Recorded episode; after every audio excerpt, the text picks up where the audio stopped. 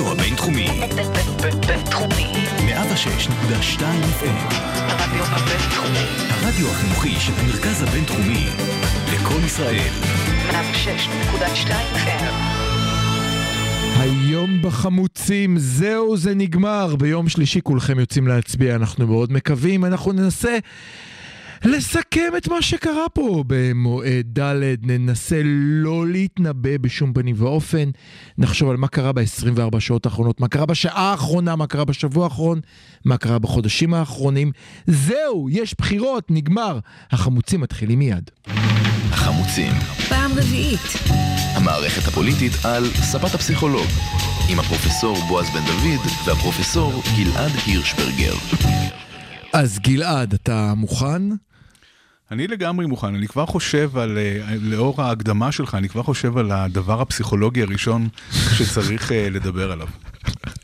איזה לחץ, נו תתחיל. אחד המחקרים הראשונים שעשיתי בפסיכולוגיה פוליטית, אוקיי. היה ממש אה, כמה חודשים לפני ההתנתקות בעזה. ואני שמתי לב, אני חושב שהרבה שמו לב, לאיזושהי תופעה שקורית בקרב המתיישבים, שהייתה נורא מעניינת, ההכחשה. הכחשה. הכחשה שהדבר הזה עומד לקרות, שההתנתקות עומדת לקרות. מהמם. ורציתי לראות באמת האם ההכחשה הזאת, היא מנבאת את, ה, אה, את?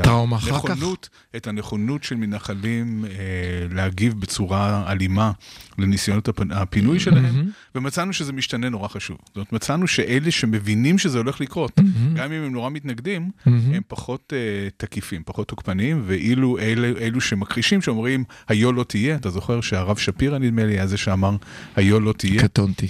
כן, אה, הבטיחו להם שיהיה יהיה איזה נס, פתאום אה, אצבע אלוהים תרד מהשמיים וההתנתקות לא תקרה. אה, כמובן שכל זה לא קרה, ו, ובאמת ההכחשה הזאת הייתה מאוד משמעותית. למה אני אומר את כל זה?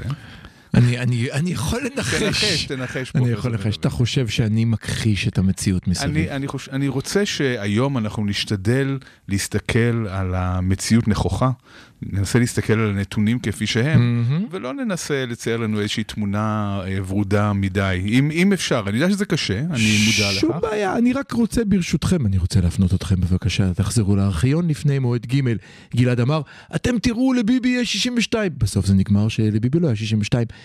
לפני הריקים כמובן, מועד ב', אני מחזיר אתכם אחורה, גלעד אמר, שוב לביבי הוא 62, ושוב גלעד טעה.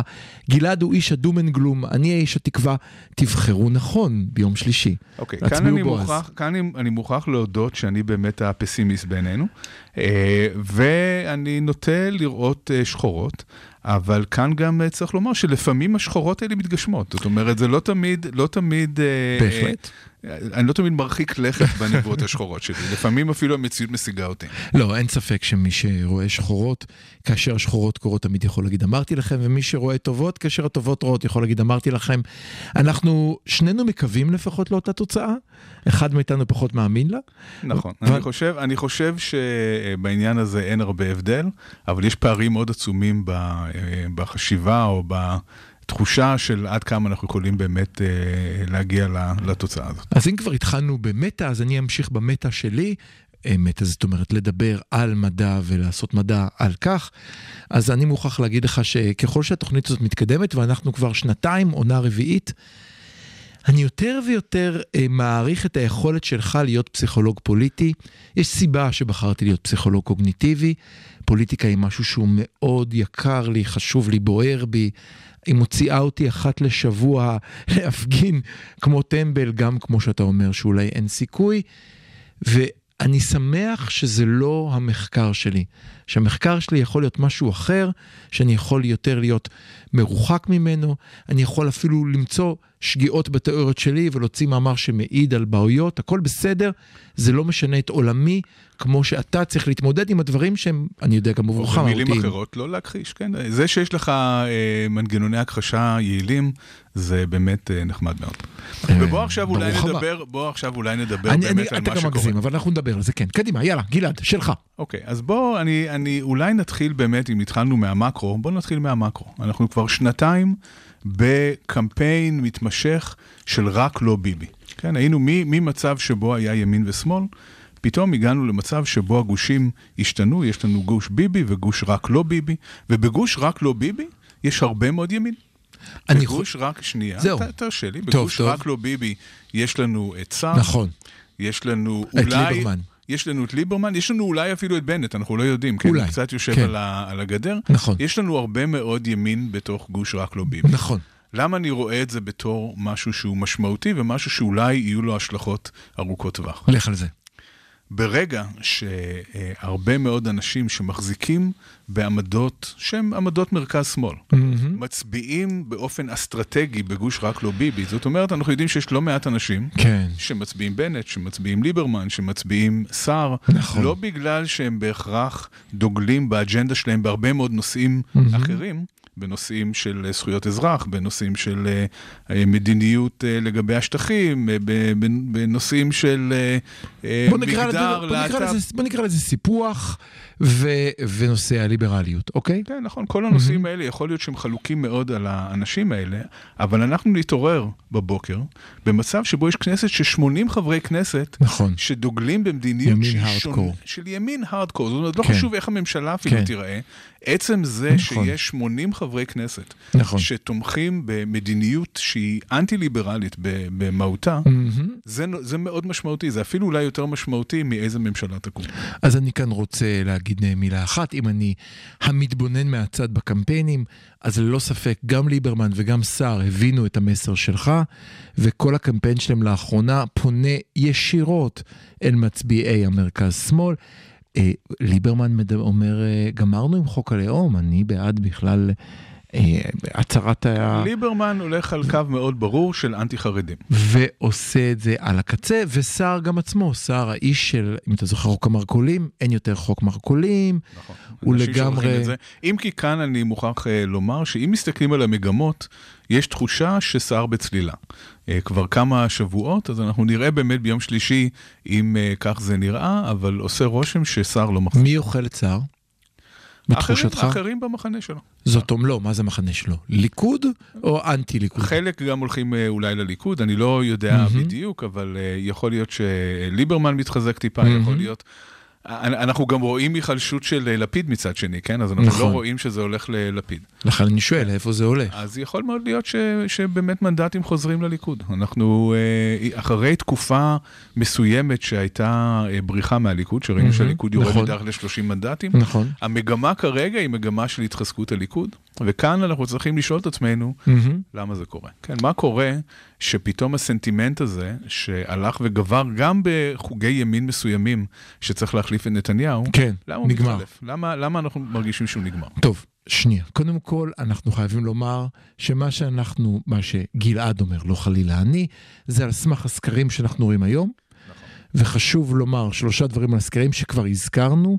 אחד, בסקרים האלה תמיד יש בכ-15 מנדטים צפים שעושים את הניבוי הנכון ביותר לאן הם ילכו, ואנחנו נראה אם צודקים או לא. טוב, לגבי... אם- שתיים אם כבר- רגע, שתיים הסקרים נכונים ליום שישי, כאשר אני בטוח שגם ברגע זה נעשים סקרים ואנחנו לא יודעים מה קורה בהם, אולי אתה יודע, אני לא.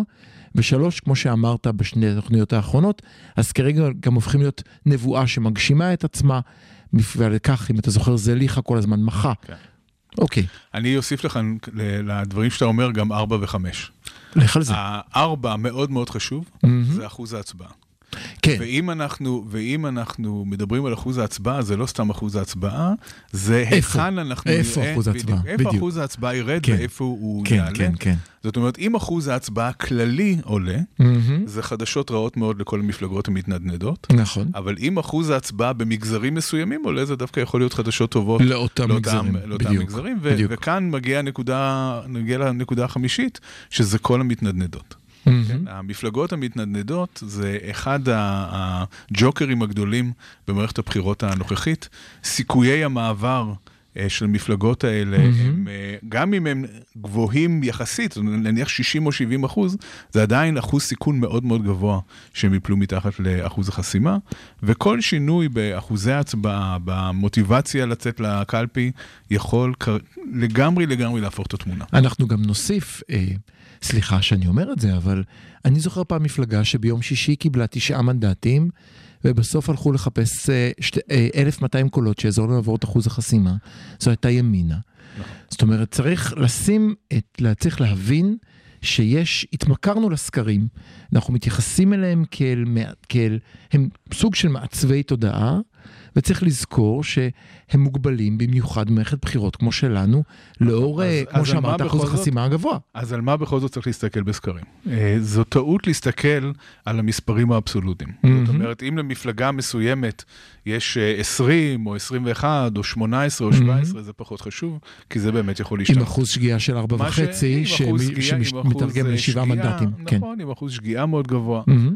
אתה צודק לגמרי לגבי זה. מה שכן צריך לראות זה מגמה לאורך זמן. מגמות. זאת אוקיי. אומרת שאם אנחנו רואים שמפלגה מסוימת מתחזקת לאורך כמה שבועות, מהמם. אז יכול להיות שהיא לא תקבל בדיוק את המספר שהסקר מנבא, אבל הסקר כנראה כן מרגיש משהו, כן רואה איזשהו שינוי בציבור, אותו הדבר עם אה, מפלגה נחלשת. אז כדאי לשים לב למגמות ולא לשים לב למס- למספר האבסולוטי. אוקיי, אז אתה מזהה כמה מגמות. מגמה ראשונה שהבנתי בכלל שאתה מזהה היא התחזקות של התחזקות של נתניהו. נתניהו. יש לנו כן. התחזקות של נתניהו, יש לנו היחלשות מסוימת של לפיד. אה, כאן אני רוצה... כאן אני רוצה לא ל- ממש, אני, אני ברשותך, אם אני הסתכלתי על הסקרים, לפיד נראה יציב. לפיד לא... אני לא חושב, אני הוא חושב נשאר על יש... 18, 19, לא, אין שם הוא- הוא- צלילה. לא צלילה, אבל, אבל ירידה של כמה מנדטים לאורך כמה שבועות, לאורך כמה סקרים. כן? יש, יש איזושהי ירידה. אוקיי. אבל, אבל כאן אני רוצה לומר משהו על אה, לפיד. מהמם. לפיד אה, ניהל קמפיין אה, מצד אחד מאוד זהיר ומדויק, הוא נמנע מלהיגרר לזירה עם אה, ביבי, מהמם. ובכך הוא, הוא באמת אה, הצליח, הוא עשה דבר אה, אה, מאוד נכון. אבל לפעמים אפשר אה, להרחיק לכת באסטרטגיה הזאת. אנחנו נמצאים היום כן. כמה ימים לפני הבחירות, כן. ויש סכנה... מה הוא עשה הבוקר? יש סכנה שאתה מכניס את כולם לקומה ברגע שאתה ו- לא... ומה הוא עשה הבוקר?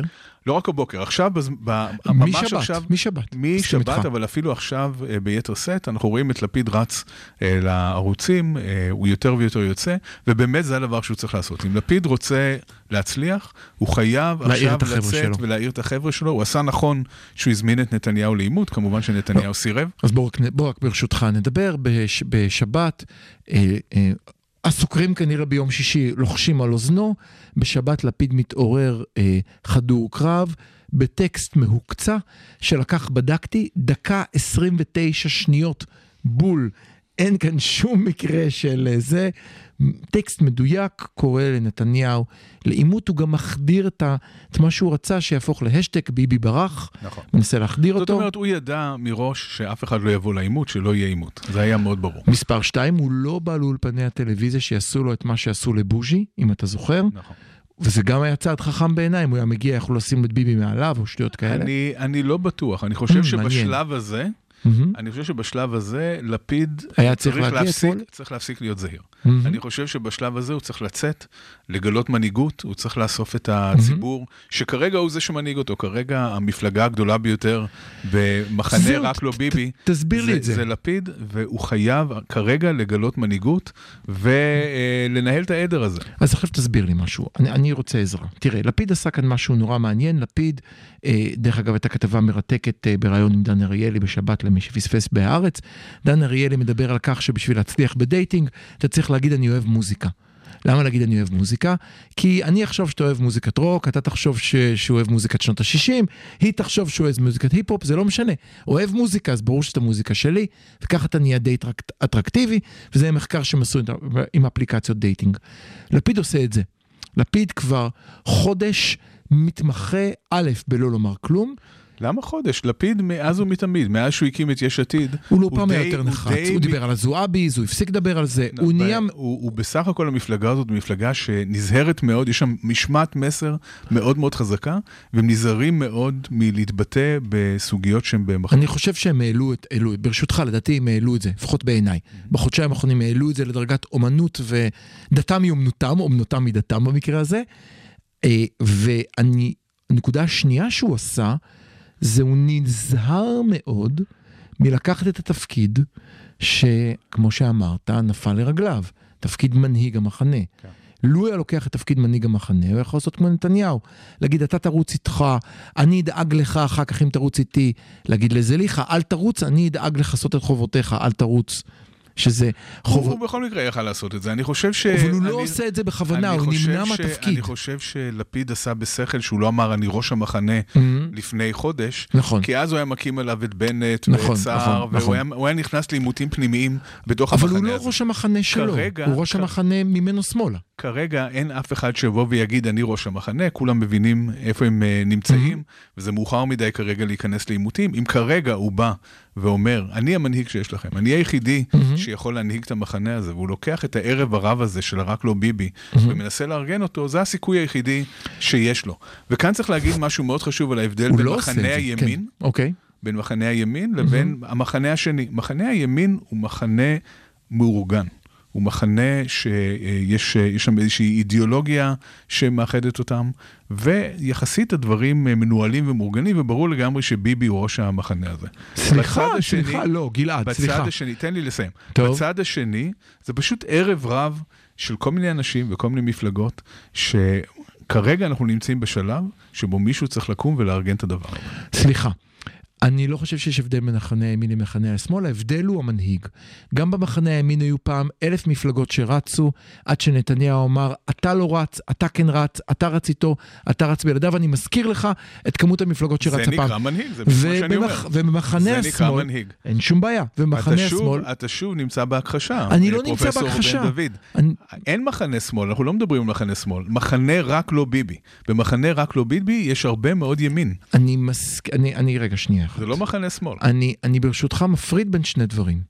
יש את מחנה הימין, יש את סער וליברמן, ויש את לפיד ואילך, ואני מסביר לך מדוע. בבחירות הקודמות, מלפיד ואילך היה סדר. אם אתה זוכר, היו בדיוק שלוש מפלגות, מאחר והייתה משמעת.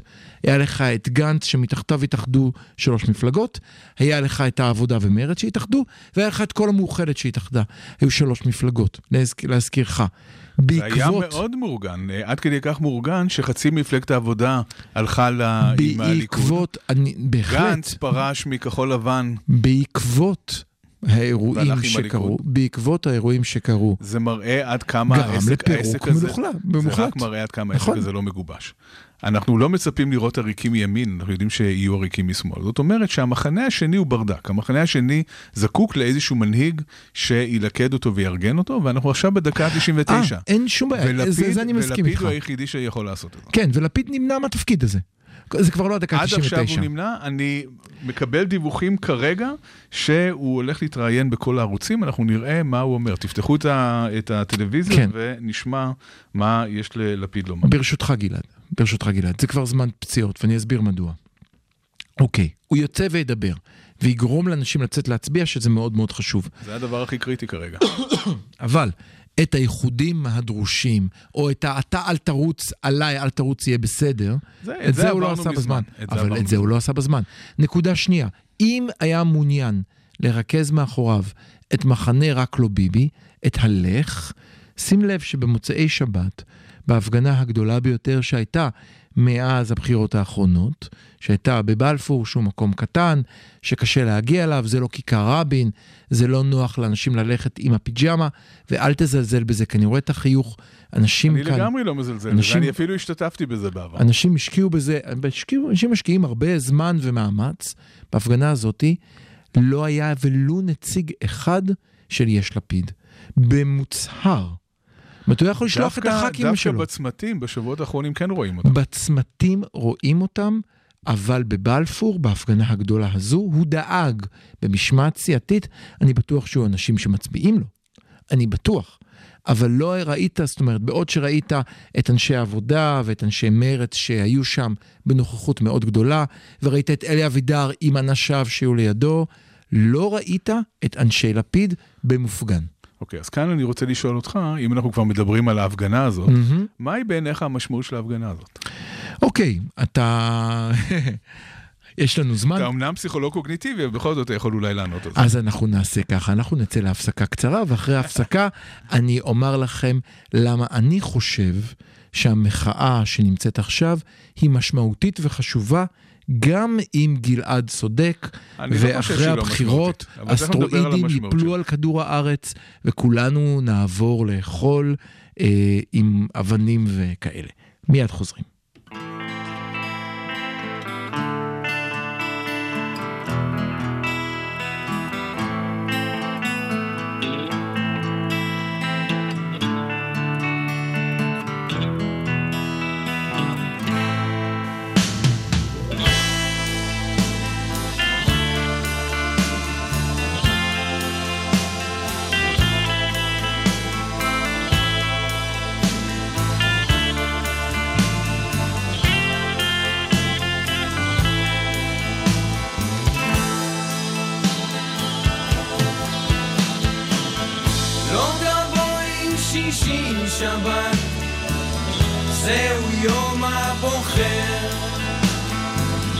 לא תבואי שישי שבת, זהו יום הבוחר. זהו יום הבוחר. זהו יום הבוחר. לא תבואי שישי שבת, זהו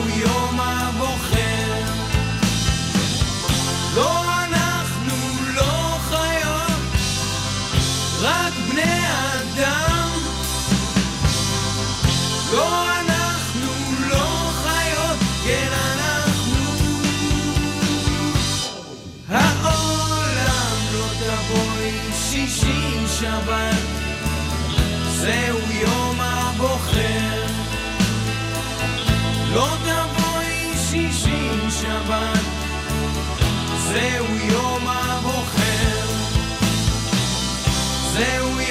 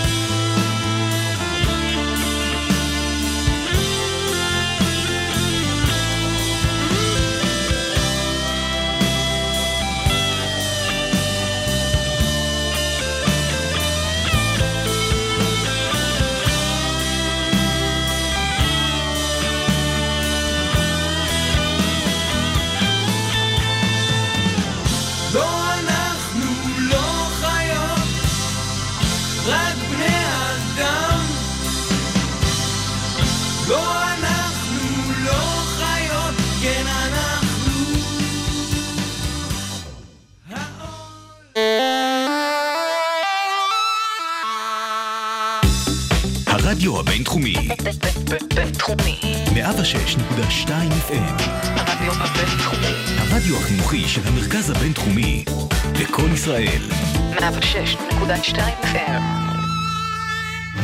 החמוצים, פעם רביעית. המערכת הפוליטית על ספת הפסיכולוג, עם הפרופסור בועז בן דוד והפרופסור גלעד הירשברגר.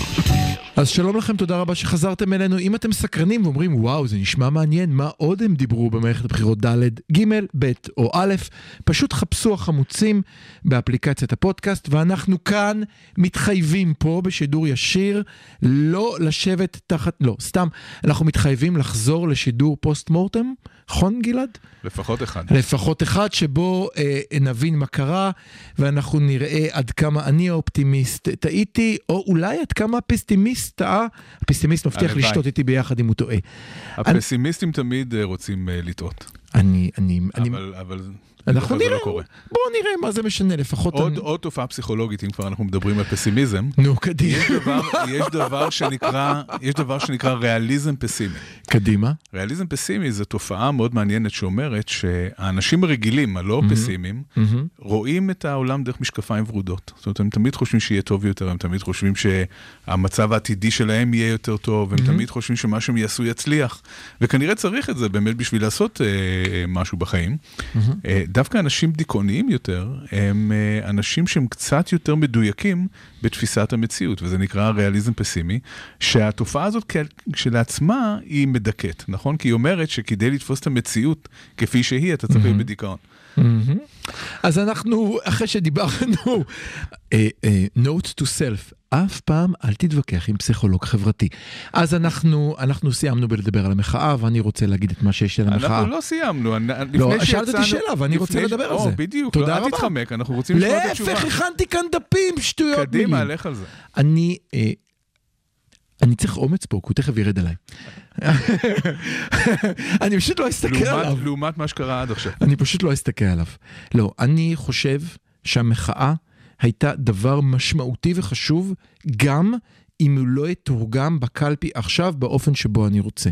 אני חושב, מסכים עם כל מילה. אני חושב שהמחאה הזאת עושה משהו שלא נעשה הרבה זמן.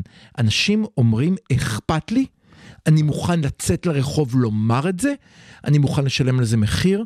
אני חושב שהעובדה שההפגנות היו בירושלים ולא בתל אביב הייתה משמעותית, כי זה אומר שצריך לנסוע רחוק, זה אומר שצריך להתעמת וצריך לשים לב. אני יוצא להפגנה כל שבוע. בתקשורת קוראים לי תחלואה, קוראים לי מפיץ מחלות, אומרים שאני עושה את הצרכים ברחוב, כל מה שאין לו שום קשר למציאות ורואים את המספרים, כולל חבורה שמנקה אחר כך את הרחוב.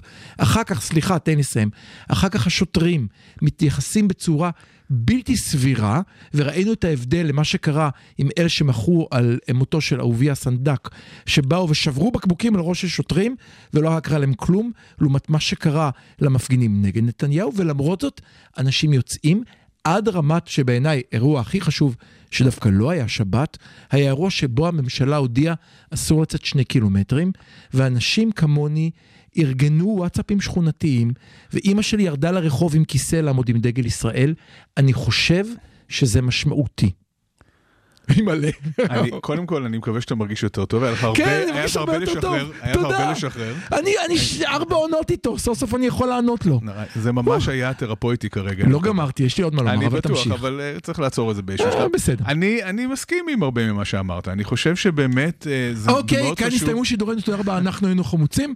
להתראות, גלעד הסכים איתי. עוברים לחדשות. יש תמיד אבל, אה, אני, אני מסכים הרבה ממה שאמרת. אני חושב שזה באמת מראה שיש ציבור גדול, אכפתי, שמוכן אה, לנסוע עד ירושלים, למצוא חנייה או לא למצוא חנייה, ולהגיע ולהפגין, כי הנושא בוער בו, כי הנושא הזה הוא מאוד חשוב לו, וזה בהח- בהחלט מעורר השראה. מה הבעיה? הבעיה היא אה, לחשוב שיש משהו ב-50 אלף האלה שמייצגים את המדינה כולה. אה, ולא להבין שמדובר כאן באיזשהו אה, זעקה, אה, אני מקווה שלא אחרונה, של ציבור די מצומצם, די קטן, שההשפעה שלו הולכת ונחלשת עם הזמן. וכאן אנחנו הולכים להתווכח על משהו שכבר התווכחנו עליו בהפסקה. מה שאני בעצם טוען הרבה מאוד זמן, וזה חזר ועלה בכמה שידורים שונים, כן. שאנחנו צריכים, כל המרכז שמאל צריך בעצם לקבל את המציאות ולהבין שאנחנו נמצאים במצב של, אה, שאני קורא לו מדינת תל אביב. לעשות שסי, אתה רוצה. אתה רוצה שיעשו שסיזציה. יגידו, אנחנו מיעוט, אנחנו נלחמים על זכויותינו כמיעוט, אנחנו מוותרים על השלטון, כמו שש"ס אומרת, ביבי הכי טוב, אין כמו ביבי, אני, לא רוצה חושב, להיות ש"ס. אני לא חושב שלוותר על השלטון זה המושג הנכון, כי השלטון כל כך רחוק מהשגה של הקבוצה הזאת. הקבוצה הזאת של המרכז-שמאל, אם נוציא כרגע את הבנטים ואת הסערים ואת הליברמנים, שהם לא שמאל, כן? שהם לא מרכז-שמאל. מדובר ניקח ב-30 רק את ה- מנדטים. אנחנו מדברים 30 מנדטים. המרחק בין זה לבין השלטון הוא מרחק אסטרונומי 30, בשלב הזה. ובוא נגיד עם פוטנציאל, אם, היה, אם תסתכל על הבחירות הקדמות, להגיע ל-40. זה המקסימום שאפשר. נכון, זה נכון, הפוטנציאל. מסכים. זאת אומרת מסכים. שאם זה לא, זה לא מקימים אה, ממשלה. אוקיי. ואז צריך לשאול, אז, אז מה כן? מה, מה רגע, אני יכול לשאול? רק שאלה? כן. אתה לא סופר את הערבים? הם לא קיימים? אין ערבים? או, זאת שאלה מאוד טובה. לא, אני סתם שואל, אני- אולי הם לא אני- קיימים. מבחינתי הם קיימים בהחלט, והם היו אה, צריכים אז להיכנס. נהיינו כבר, נהיינו כבר עם פוטנציאל ל-50. אבל השמאל הישראלי לא מוכן כרגע להיכנס לקואליציה עם הערבים. אנחנו ראינו את זה קורה. ב- זה, ב- אבל זה כבר לא נכון, הקודמות. גם לפ- לפיד שהיה איש הזועביז, גילה את האור. וכל מי שמשמאל ללפיד מן הסתם לא הייתה לו אז בוא אני בעיה. אגיד את זה בצורה פשוטה. אני, מהמם. השאלה כאן לא מי מוכן ומי לא מוכן. מהמם. לא תקום כאן ממשלה של שמאל ערבים. זה לא יקרה. ממשלת שמאל ערבים לא תקום במדינת ישראל. אוקיי? זה, כבר זה הייתה, אבל אתה אומר לא תקרה בקרוב, הייתה עם רבין מזמן. נכון, זה לא, היה אותו, זה לא היה באותו סדר גודל, לא. וזה לא היה, זה היה משהו אחר לגמרי. אבל לא זה- תקום- כן, הייתה תמיכה מבחוץ לערבים מהמם. בממשלת רבין. אה, שהוא לא היה צריך אותם בסופו של דבר גם. נכון. אז אה, צריך גם לזכור את זה. בזכות אה, מיצובישי. בוא, לא, אי אפשר לייפות רק את הכל, נכון, היה לא, שם מיצובישי. זה משהו אוקיי. נכון, נכון. אה, אז לא תקום ממשלה כזאת. אז, זה, אז כאן השאלה היא, מה מדינת תל אביב צריכה לעשות מול מדינת ישראל? ואני רוצה עוד כמה, לזרוק עוד כמה נתונים שממחישים את העניין הזה של מדינת תל אביב מול מדינת ישראל. המכון הישראלי אני מכין לדמוקרטיה... פה, אני מכין פה, אל תדאגו, אני מכין פה תגובה, יהיה בסדר. תחזיקו מעמד, הוא תכף יסיים לדבר. תמשיך. אני בטוח שכולם מחכים לשמוע. מה, אה, המכון הישראלי לדמוקרטיה פרסם אתמול אה, ממצאים שסקר מאוד מעניין, הפעם לא סקר בחירות, אלא סקר ששואל אנשים עד כמה הם היו רוצים לראות את נתניהו ממשיך כראש ממשלה. והם חילקו את, את התוצאות של השאלה הזאת לפי אה, מגזר דתי. זאת אומרת, האם אתה חרדי, דתי-לאומי, מסורתי, אה, היו שם כל מיני קבוצות שונות של מסורתיים, אני כבר לא זוכר איך הם אה, חילקו את זה, או חילוני. ומה שמוצאים זה שבכל הקבוצות השונות, כולם רוצים להמשיך לראות את ביבי במידה כזו או אחרת. הרוב מהקבוצות השונות רוצות להמשיך לראות את ביבי. הקבוצה היחידה שבאופן גורף לא רוצה לראות את נתניהו כראש ממשלה זה החילונים. יש לי שאלה, מה אחוז החילונים בישראל? אחוז החילונים בישראל הוא אה, בסביבות ה... אה, זה תלוי איך אתה סופר את זה, אם אתה סופר את זה עם. החילונים... לא, אני מדבר בסקר שלך. כן, אם, מסתכלים על החילונים, אה, החילונים פרופר ולא החילונים המסורתיים, אז אם אני זוכר נכון זה משהו כמו 40 אחוז. אני, כמדומני, אם- אני- מכיר אם- מספרים אם- אחרים. אם מסתכלים גם על החילונים המסורתיים, כן, נו. אז זה מגיע למספרים יותר גבוהים, זה מגיע ל-60 אחוז. אה, רגע, רגע, רק שנייה אחת, אני פשוט לא זוכר את כיתה ב', 60 אחוז זה רוב? 60 אחוז זה עדיין רוב, אבל אתה כולל תודה. כאן עוד קבוצה, כן. ש- שהתת קבוצה הזאת כן מעדיפה את ביבי. כן, כן, כן, אני מבין מה אתה אומר. עכשיו אני רוצה לענות לך בקצרה. אני חושב שזה לא מדינת אה, ישראל מול מדינת תל אביב. אני גם חושב שזה, לומר את זה זה מסוכן. כי אני חושב שכשאומרים את זה אנחנו מייצרים מציאות. אני חושב שהדרך הנכונה להת- להתייחס לזה זה מדינת ישראל מול מדינת יהודה. ואני חושב שלפחות זאת צריכה להיות השאיפה. זה לפחות צריך להיות הכיוון של המחנה. בועז רוצה להאמין שהוא רוב. אני חושב שזה... אבל אתה לא ברוב. אני חושב שזה לעשות, צריך... אתה לא, אתה אני, לא ברוב. אני בוודאי לא ברוב, אני בקושי ברוב עם בהסכמה עם עצמי. אתה לא ברוב, ולא רק שאתה לא ברוב, מבחינה דמוגרפית, הקבוצה שאתה שייך אליה הולכת ומתכווצת משנה אני לשנה. אפילו מיעוט בבית שלי, אבל בוא נדבר רגע על הקבוצה ולכן- הגדולה. ולכן, אתה אמרת, ברשותך, אתה דיברת על אפקט דוד ביטן, שבו אנשים נכנסים לצבא ויוצאים שמאלנים, נכון? זה אתה אמרת. זאת אומרת, אני רואה כאן את הקבוצה הבאה. אני רואה כאן קבוצה שבהפגנות שלה יש יותר דגרי ישראל מכל דבר אחר. אני זוכר סיטואציה שבה הסתובבתי עם בן אדם מסוים, לא נגיד את שמו, אי שם ברחובות ירושלים, בא אלינו אדם ענק גדול ודי מפחיד, ואז אמרנו שנינו, אה, אבל עם דגל ישראל, אז הוא שלנו, זה בסדר, הוא לא ירביץ לנו. זאת אומרת, יש כאן מגמה מאוד מעניינת. הצבא נהיה פתאום נציג המחנה, איך שלא תרצה לקרוא לו, אסור להגיד שמאל. הדגל נהיה נציג המחנה. אני חושב שיש כאן אה, קו שבר שאני, שאני, אתה רמזת עליו, והוא הקו שבר בין הליברליזם לבין הדתיות. ודתיות זה לא דתיות של להיות דתי. זה, אני לא יודע איך לקרוא לזה, כי יש דתיים הקבוצה ליברליים. הליברלית בישראל הולכת ומתכווצת עם הזמן. לא יעזור כלום. אנחנו הקבוצה. הליברלית הולכת ומתכווצת עם הזמן. צריך להכיר בזה. ואז השאלה, וכאן אנחנו כבר מדברים על מערכת בחירות ה', כן? מה צריך לקרות אם אנחנו נגיע למצב של מערכת בחירות חמישית? מה המחנה הזה צריך לעשות שכבר יימאס לגמרי לשמוע עוד פעם רק לא ביבי? ובעיניי, מה שהמחנה הזה צריך לעשות, זה זה להילחם, זה להילחם על הזכויות של המחנה עצמו. אה, אתה, להילחם, אתה אומר... להילחם על ש"סיזציה. אוטונומיה, אוטונומיה ש"ס. חילונית. ש"ס. אוטונו- אוטונומיה חילונית באזורים החילוניים. אוטונומיה חילונית בתל אביב. כאן אני רוצה לתת קרדיט לפרופסור קרלו שטרנגר. אה, ז"ל, את. שהוא אה, אחד הראשונים שהעלה את נכון. הרעיון הזה.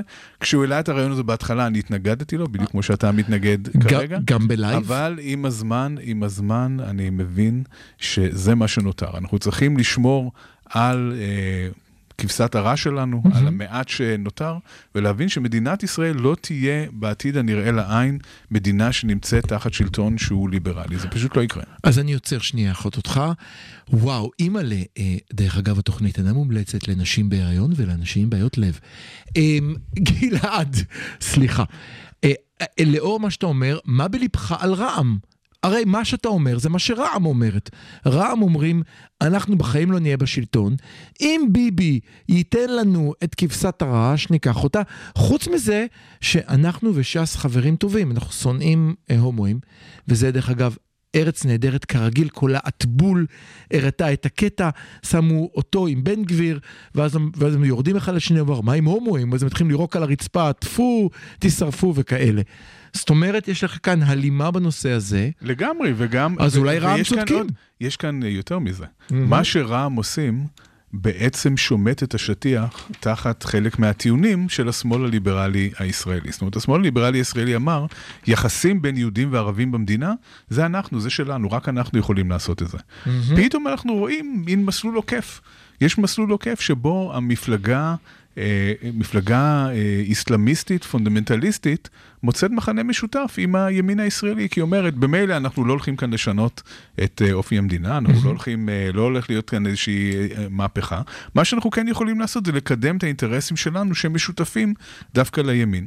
וכאן אני רוצה לדבר, מכיוון שאתה מאוד אוהב את מרץ, אני רוצה לדבר באמת על המקום הקשה שמרץ נמצאת בו. היא נמצאת מצד אחד בתווך שבין אלקטורט ערבי שהולך כן, וגדל. כבר דיברנו על זה. דיברנו לבין, בתוכנית, לבין כן. עמדות ליברליות, כן. וזה לא מסתדר, כן. זה לא מתיישב, זה פשוט כן. לא מסתדר. עד- זה לא מסתדר השילוב הזה. כבר דיברנו על כך שמרץ נמצאת במקום אה, מעניין. בין הפטיש לסדן, מקום ממש. מעניין במיוחד, ומרץ כאן בחרה בחירה אידיאולוגית שאני מקווה שלא תשלם עליה מחיר, אישית שבו היא אמרה, לא, אנחנו לא מוותרים על נושא הלהט"ב, אנחנו לא נבוא ונאמר שהנושא הזה... שזה, שזה לא מאוד חשוב. יפה, זה מאוד יפה, אבל אני- אחד אז- הדברים שימנים אה, די אה, לועגים להם, ש... ואולי בצדק מסוים, זה שהם אומרים, בסופו של דבר, מי שמצליח ליצור אה, קשרים מערבים ו... אה, ו... ולהתקדם בעניין הזה, דווקא אנחנו. אנחנו דווקא מוצאים מכנה משותף יותר גדול. אני, אני כאן, כאן אני חושב, כאן אני חייב להרוס לך את האידיליה. כאן אתה כבר אומר דברים שאינם מבוססים על שום דבר.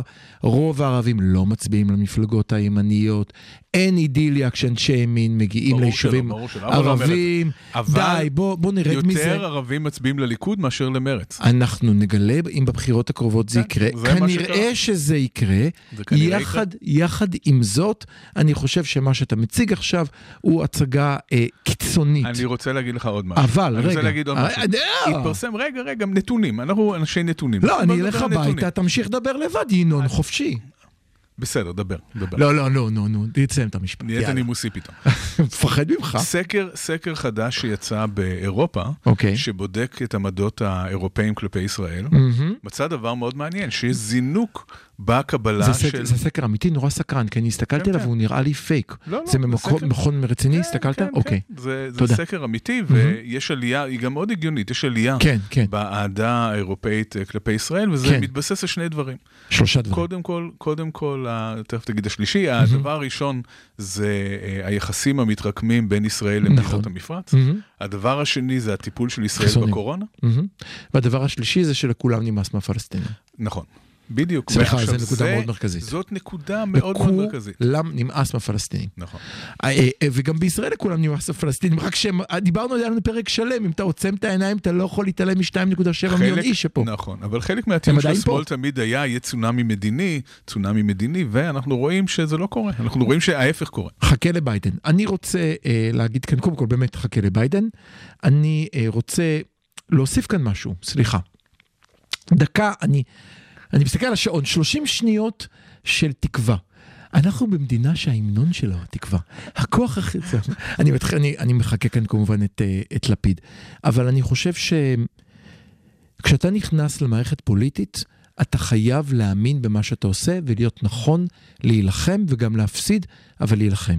לגמרי. ואני חושב שדברים, מה שקורה היום במערכת הבחירות הזאתי, למרות שהפוליטיקאים אכזבו אותנו, כולם, כולל אלה שאני מצביע להם ותומך בהם, כולל אלה שאני ביום שלישי הולך לעמוד ולבקש מאנשים לבחור בהם, עדיין יש לנו מצב שכל הפוליטיקאים יצרו איזו אכזבה.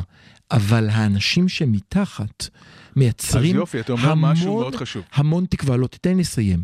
והמון תקווה הזאת מתחילה בכך שממוצאי שבת כל הוואטסאפ שלי מלא בהתארגנויות שכונתיות להוביל אנשים להצביע, ואז מישהו אומר כן נצביע X, ואז אומרים לו עזוב, כולנו ביחד היום, כולם שיצביעו ל-X, Y או Z, רק שילכו להצביע.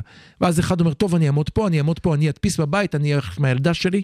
ויש כאן התארגנות מאוד מעניינת של אנשים שאכפת להם. נכון, וזה אני, חשוב. אני מסכים לגמרי, ואתה דווקא מצביע כאן על תופעה שהיא מאוד מעניינת, וזה הפער שבין ההתלהבות והנכונות אה, לעשות ולהקריב של חלק מהרחוב, של החמישים אלף האלה שהולכים לבלפור. זה יותר מ-50 ל- אלף, אבל בסדר. מאה אלף בשבילך, בסדר? ה- לא, כל הרבבות- בן אדם שהולך זה עוד- הרבבות- זה- זה עוד שניים, שלושה בבית, אחוז, אבל מאה אחוז. בסדר. הרבבות שמוכנים באמת לעשות הכל, ושיש להם אנרגיה כן, כן, ותקווה זה וכל מה שאתה אומר.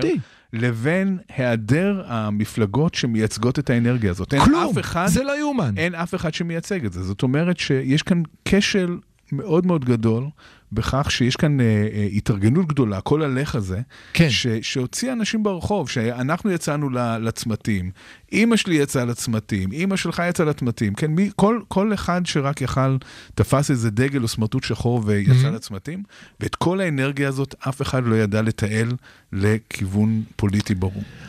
אנחנו נמשיך את זה אחרי הפסקה, אבל אני חושב שאתה אתה מדבר על שני נושאים. ואני את הכשל הראשון שלי. הנושא הראשון שלי, ואני אומר אותו למאזינים, אם אתם מקשיבים לי לפני יום שלישי, אל תקשיבו לגלעד, גם גלעד לא רוצה שתקשיבו לו. גלעד רוצה שלא רק שתלכו להצביע, אלא תגררו עוד חמישה, שישה חברים. גלעד רוצה שתתנדבו רוצה, עם האוטו להציע מצביעים. גלעד רוצה שהוא מאמין במה שהוא אומר, אבל גלעד בסתר ליבו רוצה שתקשיבו לי ותעלו למגרש לשחק, כי זאת המדינה שלנו. לחלוטין, לחלוטין. אה, אנחנו מסכימים. הנקודה השנייה שאנחנו צריכים לדבר עליה ונדבר עליה אחרי השיר, הוא הנקודה המוזרה שקורית במערכת הפוליטית, ולא רק בישראל, שאין יותר אידיאולוגיה, ולא מעניינת אף אחד אידיאולוגיה, ולא מעניינת אף אחד מה היה קודם, מעניין אותם שאלה אחת פשוטה, מי עומד בראש, מי המנהיג, ומה עושה המנהיג, ובכך אנחנו רואים תנועה שיש לה אידיאולוגיה סדורה, יש לה רעיונות, אה, אפילו אמרו, כל המפלגות שיסכימו על א', ב', ג', נתמוך בהם, יש כאן עניין, אבל מה שחסר, וכנראה שזה משמעותי, הוא חסר מנהיג.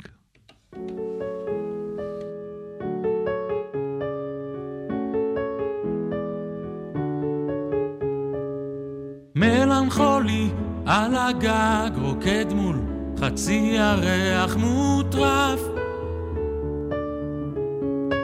עץ אופלי מהמר לקפוץ או להישאר. מחשבות מהעץ נושרות ועפות בסתיו.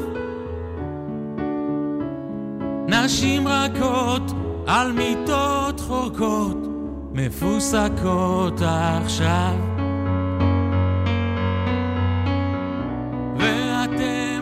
נועצים עיניים מחכים לזה שיפול הכלבים ינעצו שיניים באורו, בבשרו, בדמו, בעצמות הירקון זורם ונשפך לים. הירקון זורם ונשפך,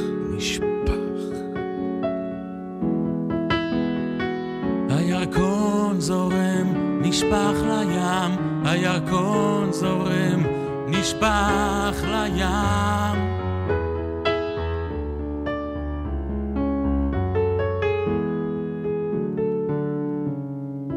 מונוטוני על הגג, אנטנות מול ירח מוטרף. לקפוץ זה בא לי, אצלו בא לא בא לי, להישאר בסתיו.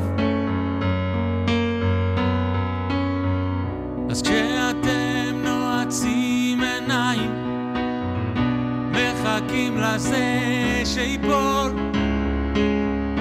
גם בכם ינעצו שיניים, באורכם, בבשרכם, בדמכם, בעצמות. הירקון זורם ונשפך לים, וגם הזונות. הירקון זורם ונשפך, נשפך. הירקון זורם, נשפך לים, הירקון זורם, נשפך לים.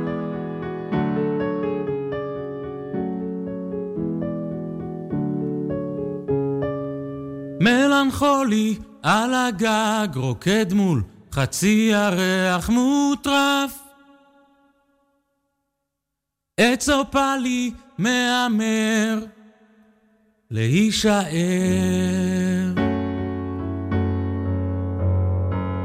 הירקון זורם, נשפך לים הזונות גם.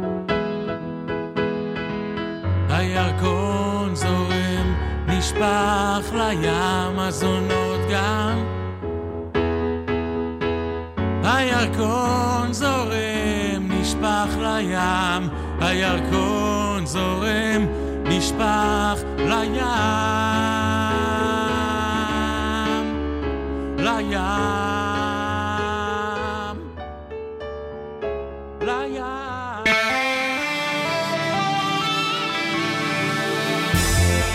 הרדיו הבינתחומי, בינתחומי. 106.2 FM, הרדיו הבינתחומי. הרדיו החינוכי של המרכז הבינתחומי, לקום ישראל, 106.2 FM.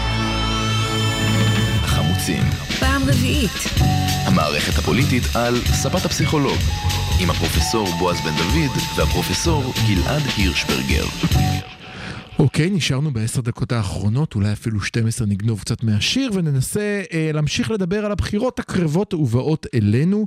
סיימנו בשאלה, אה, דיברנו על מות האידיאולוגיה, על איך זה אה, שכבר אין אידיאולוגיה, המפלגה היחידה שאין לה מנהיג ויש לה רק אידיאולוגיה נמצאת בפח, שזו מרץ. מפלגות שיש להן מנהיג, רק על המנהיג מסתכלים. מפלגות שהחליפו מנהיג שוכחים להם את כל מה שהם עשו, מרב מיכאלי יצא עכשיו בהודעה. רק על מפלגת העבודה אפשר לסמוך, כי מעולם לא נכנסה עם ביבי ל... לא, אבל אתה צריך, כאן, ובצדק. אה, כאן אתה לא, אומר לא, משהו לא, לא נכון. לא, לא, זו לא. לא אותה מפלגת עבודה, זה לא זה לא הוגן. אבל בדיוק, בדיוק מה שאמרתי. זאת אומרת, בועז זה עכשיו לא... מייצג את אה, מרץ ואת אה, מלחמתה על הקולות של מצביעי העבודה. זה בדיוק מייצג את הדבר שדיברתי עליו, אני מתעלם ממנו, תראו איזה בוגר אני. אה, זה מתעסק בכך שברגע שהתחלף המנהיג, במקרה הזה המנהיגה, המפלגה יכולה... היא הקימה מפלגה מחדש, זה בכלל אותה מפלגה. בדיוק מה שאמרתי. זאת אומרת שאין מפלגה ואין אידיאולוגיה, יש רק מנהיג או מנהיגה. לא מסכים ועכשיו- לגבי העבודה, לא מסכים עם זה בכלל. ומרב מיכאלי יצרה חושב- משהו חדש שהוא שונה ש- לחלוטין ממה שהיה קודם. מרב מיכאלי, אה, אפשר להסכים איתה, אפשר לא להסכים איתה, היא עשתה כמה דברים מאוד יפים. קודם כל, היא הקימה לתחייה מפלגה. הקימה שזה מפלגה דבר- מחדש ועשתה זה עבודה דבר מדהימה. שאין לו אח ורע בהיסטוריה הפוליטית של ישראל. אין, אין דבר ספק. נוסף, דבר נוסף, מרב מיכאלי כל הזמן חושבת על הטווח הארוך, וזה מאוד uh, מרשים. Uh, אני רוצה לציין משהו שקרה השבוע עם uh, זה. היא התראיינה אצל uh, קריסטינה מנפור מ-CNN. נכון, uh, מראיינת uh, קשוחה שלא ידועה כחובבת ציון מאוד גדולה. נכון. ומיכאלי עמדה שם ודיברה מאוד מאוד יפה, ודיברה ציונות. אחד הדברים שממש הרשימו אותי ב, אה, בדברים שהיא אמרה, היא ממש דיברה ציונות. היא דיברה על, על הדרך של מפלגת העבודה, היא אמרה, אנחנו רק בהתחלה, זה לא הולך לבוא לידי ביטוי בבחירות האלה, אבל אני מסתכלת לאופק, אני מסתכלת לטווח הארוך, בעצם מה שמרב מיכאלי... ורוצה להקים מחדש את השמאל הציוני. הישראלי. מה שהיא עשתה בזה שהיא התראיינה שם, וזה חשוב לומר, היא הסתכלה לטווח ארוך. ברור היה לה שהרעיון הזה הוא לא דווקא יעזור לה עכשיו, לא. אבל היא ניצלה את ההזדמנות לקבל את הבמה הבינלאומית נכון. בשביל לבנות קדימה. יותר מזה, מרב מיכאלי הצליחה, וצוחקים על זה הרבה, הצליחה לעשות תחיית המתים, אבל היא מוכיחה את בדיוק מה שאמרתי, סליחה, אין קשר בינה לבין המפלגה של פרץ ואורלי לוי אבקסיס, שרת מזל הלקק. שלא, הם, הם החריג, הם היוצא מן הכלל. ובכך, אה, לזיכרוני, הוא נבחר ברוב, למיכאלי- למיכ- ונכנס לקואליציה ברוב בבחירות של אותו גוף במפלגת העבודה. זאת אומרת שמה שמרב מיכאלי עשתה, הוכיחה שזה לא אידיאולוגיה, אלא מנהיג. כשהיה שם פרץ, זה היה מנהיג אחר. אה, מרב מיכאלי באה עם הרבה אידיאולוגיה. בוודאי שהיא באה עם אידיאולוגיה, אבל זה אומר עוד פעם את מה שאמרתי, המנהיג קובע, או המנהיגה, בדיוק, וזה הבדיחה כמובן, קובעת או קובע את איך שזה נראה. ולכן היום מפלגת העבודה היא לא מפלגת העבודה, ושים לב שכל הקמפיין שלהם הוא אמת. אין את המילה עבודה, והיא צודקת. טוב, עושה עבודה טובה. מה שאתם אה, שומעים עכשיו, מאזינים יקרים, זה בדיוק כבר- את, את הסיבה אה, בגללה השמאל כל פעם נופל על הקרשים.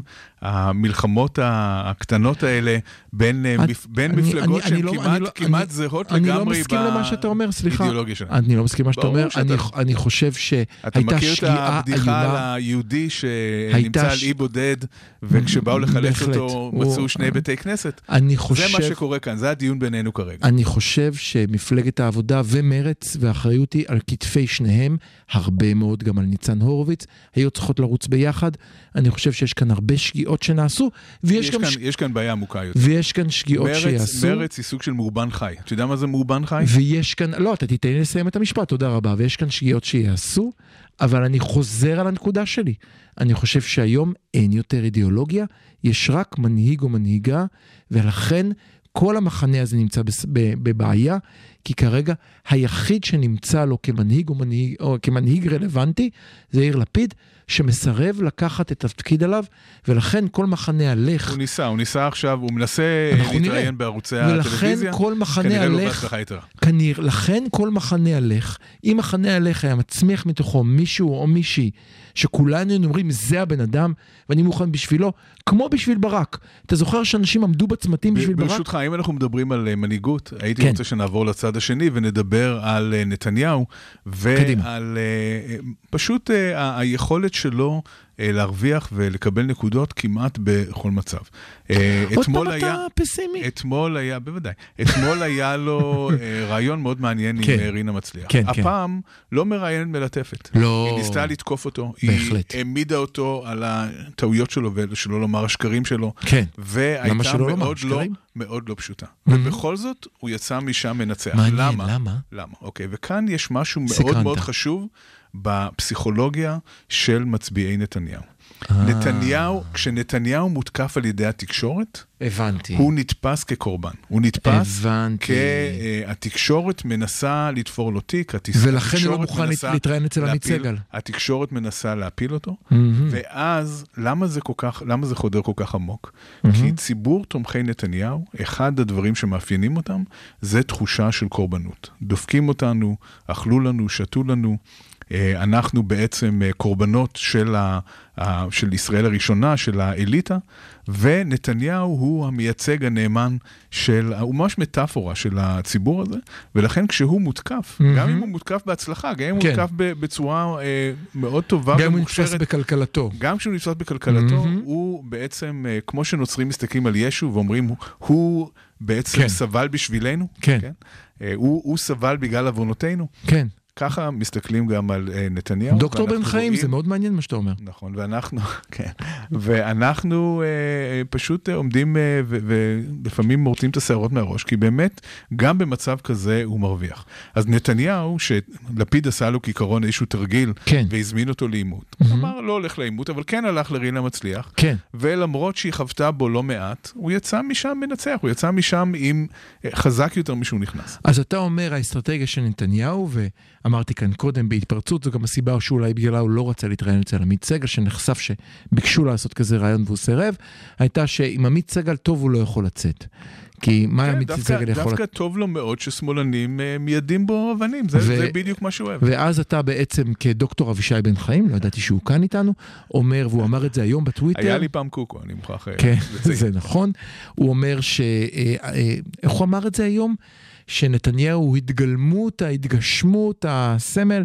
זאת אומרת, בסופו של דבר, אין נתניהו של מטה, יש נתניהו של מעלה. יש עוד דבר לגבי נתניהו. אוקיי. נתניהו קובע את האג'נדה, הוא מחזיק באופן מוחלט ובלעדי את האג'נדה, את סדר היום, הוא מחליט על מה אנחנו מדברים ועל מה אנחנו לא מדברים, ועל מה מתמקדים ועל מה לא מתמקדים. ובעניין הזה באמת אה, מאוד מאוד קשה להתמודד איתו, מאוד קשה, במיוחד שאין אף אחד שמנסה גם אה, להעמיד סדר יום אחר, אה, זה נותן לו את כל המרחב, אבל גם אם היה, היכולת שלו באמת לנהל את סדר היום היא מדהימה. בוא נמשיך לעוד שני דברים לגבי נתניהו, אני רוצה לשאול אותך שאלות. הנקודה הראשונה שאני מרגיש שנתניהו עושה, אני חושב שנתניהו ועושה ב- בצורה משמעותית. דיברת על זה בשני הפרקים האחרונים שהסקרים לא רק שמשקפים אלא גם הם מייצרים מציאות. אני חושב שנתניהו מנסה ומצליח להטיל רפיון בצד השני. להגיד להם אין לכם סיכוי, אתם לא יכולים להצליח, אל תצאו מהבית. בשביל מה? יום שמש. לכו לשתות אספרסו. מה אתם הולכים להצביע? חבל. ואני חושב שהוא עושה את זה. בצורה, הוא עושה, הוא עושה שני דברים. בצורה חזקה. הוא מצד אחד באמת רוצה אה, אה, לגרום לדמורליזציה בצד מהמם. השני, מהמם. אבל גם אה, מודאג מהמחנה שלו. זאת אומרת, אה, מחנה... מאוד מודאג במחנה שלו, אני שמתי לב. תומכי, מחנה תומכי נתניהו באופן כללי, או, או נגיד את זה אפילו יותר רחב, אוכלוסיות מוחלשות יותר באופן כללי. פרט לחרדים. אחוזי, אחוזי הצבעה נמוכים, פרט לחרדים, אחוזי הצבעה נמוכים, וזה מאוד קריטי להצלחה שלו ביום שלישי, הוא חייב להוציא אותם מהבתים, ועושה מאמצים מאוד גדולים לעשות את זה. בעצם אני חושב שאם אם אני הייתי אה, ממליץ על מה להסתכל באחוז ההצבעה, לא שאנחנו יכולים לדעת את זה בלייב, אז אני אוהב את הרעיון של קו תל אביב. תסתכלו על תל אביב, תתחילו בצפון תל אביב, לב תל אביב, ואז תלכו דרומה ליפו, אל הציבור הערבי, ואז עוד פסיעה דרומה ואתם בבת ים. אני חושב שאני הייתי מסתכל בדיוק על שלוש המקומות האלה. אם אחוזי הצבעה בבת ים יעלו פלאים, אנחנו מבינים בדיוק מה יקרה. אם אחוזי הצבעה ביפו יעלו, אנחנו מבינים, ואם פתאום נראה שבקלפיות בלב תל אביב, איפה שאני גר, עלים מ-60 ל-70 אחוז הצבעה, אנחנו מבינים אה, מה יכול אולי להסתמן. ורצף ב- גיאוגרפי במדינת- נחמד. במדינת אה, תל אביב אף אחד לא מסוגל אה, בכלל לדמיין שיש משהו דרומית לבת ים או צפונית לא, אבל זה, להרצליה. זה קרוב ונוח, זה קרוב ונוח להסתכל עליו, אני חושב שזה נחמד כי מדובר כאן ב... יש מקומות יותר אינדיקטיביים. אבל לא, בסדר. אבל מקו- מה אני, למה אני נותן את זה כדוגמה? כי אתה יכול לצאת מהבית שלי ותוך שבעה קילומטרים לחצות שלושה אזורי בחירות מאוד שונים דמוגרפית, כן. ואפשר באזור מאוד צפוף לראות משהו מעניין. כמובן שישראל, יש בה מצביעים מחוץ לתל אביב, לצערי הרב, אין מה לעשות נגד זה. נקודה אחרונה, אחרונה שלנו, אין מה לעשות, אחרונה. אני רוצה לדבר על כלכלה לדקה. עשיתי שיעורי בית, דיברתי עם, עם שכנינו הכלכלנים. אה, הם מדברים על שני נושאים. נושא אחד הוא הסקארינג, הצלקת, מה שקורה כשיש לך מובטלים שפתאום צריכים לחזור לעבודה כשיש להם אפשרות, ואז מה שהם אומרים שמה שקורה להם, הם פתאום מגלים שהם לא מקבלים את המקום העבודה שהיה להם קודם. זה לא אותו שכר, זה לא תנאי, אותם תנאי שכר, זה לא אותו כרטיס צהריים, זה לא אותו רכב, והם נמצאים בשוק שקשה להתמודד איתו. נקודה שנייה, יש לנו היום סוג בעיניי, סוג של גן עדן, שבו המון אנשים לא עובדים, מקבלים חל"ת, יוצאים לבלות, זמן מעולה לבחירות למנהיג, בעוד כמה היעד חודשים... זהו, זה מעולה על זה. בעוד כמה חודשים אנחנו נצטרך להתפכח. הסטודנטים שלי שנמצאים בחל"ת, אהלן חבר'ה, יצטרכו להחליט, אתם חוזרים למלצר, או אתם מוותרים על הכסף. אנחנו נראה וכל זה יקרה הרבה אחרי הבחירות. הרבה אחרי הבחירות. נכון. נתניהו יצטרך לקבל החלטה, או אם הוא יוחלף, האם מעלים מיסים, האם מורידים, מפחיתים הוצאה. זה אחרי הבחירות, אחרינו המבול. מה שחשוב זה יום ולכן- שלישי. ולכן אני חושב שהיה כאן הינדוס כלכלי מעניין. שמביא אותנו עכשיו למצב שבו הרבה אנשים יוצאים לחיות, כמו בוא אני שביקש אספר ביבי, לך על עוד רגע, עוד רגע. ממצא מעניין מהשבוע. ואולי זה אומר שיהיה קשה לעשות במועד ה' כל כך קרוב, כי מתישהו נצטרך לשלם. בוא אני, בוא אני אספר לך עוד ממצא שהוא כבי, הוא, הוא כביכול לא רלוונטי לבחירות, אבל הוא מאוד רלוונטי. כן. שוב נעשה סקר עולמי של רמת העושר של אנשים במדינות שונות, ושוב נמצא שישראל נמצאת במקום מאוד גבוה, אני לא זוכר אם זה מספר 12 או מספר 13, מכל מדינות העולם, בין האנשים המאושרים ביותר הם ישראלים. איך זה יכול להיות? שעם ישראל. שעם ישראל כל כך מאושר. אנחנו, הנורבגים, השוודים, הפינים, הניו זילנדים, ואנחנו. איך, א- איפה אנחנו שם בכל ה... גם מבחינת התל"ג לנפש, אנחנו לא נמצאים איפה שהם נמצאים. אנחנו נמצאים באזור של מלחמות וטרור, והם לא נמצאים... זה, בכלל, אין...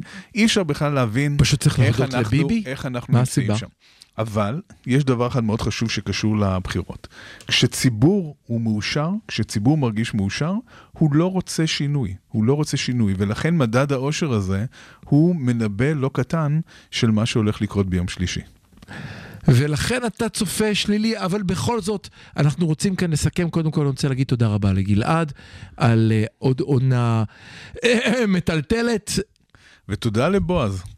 אה, אנחנו לא מאמינים שאנחנו עדיין כאן, מבטיחים להיות גם אחרי הבחירות. אם אתם מאזינים לנו לפני הבחירות, יש לנו בקשה אחת. אם עוד לא הצבעתם, לכו להצביע. קחו שכן, שכנה, קחו שלושה, ארבעה, לכו להצביע. אף פעם לא מאוחר לנסות. נכון, ותודה שסבלתם אותנו שנתיים. יש לי הרגשה שאתם לא תיפרדו מאיתנו כל כך מהר. תודה רבה ולהתראות.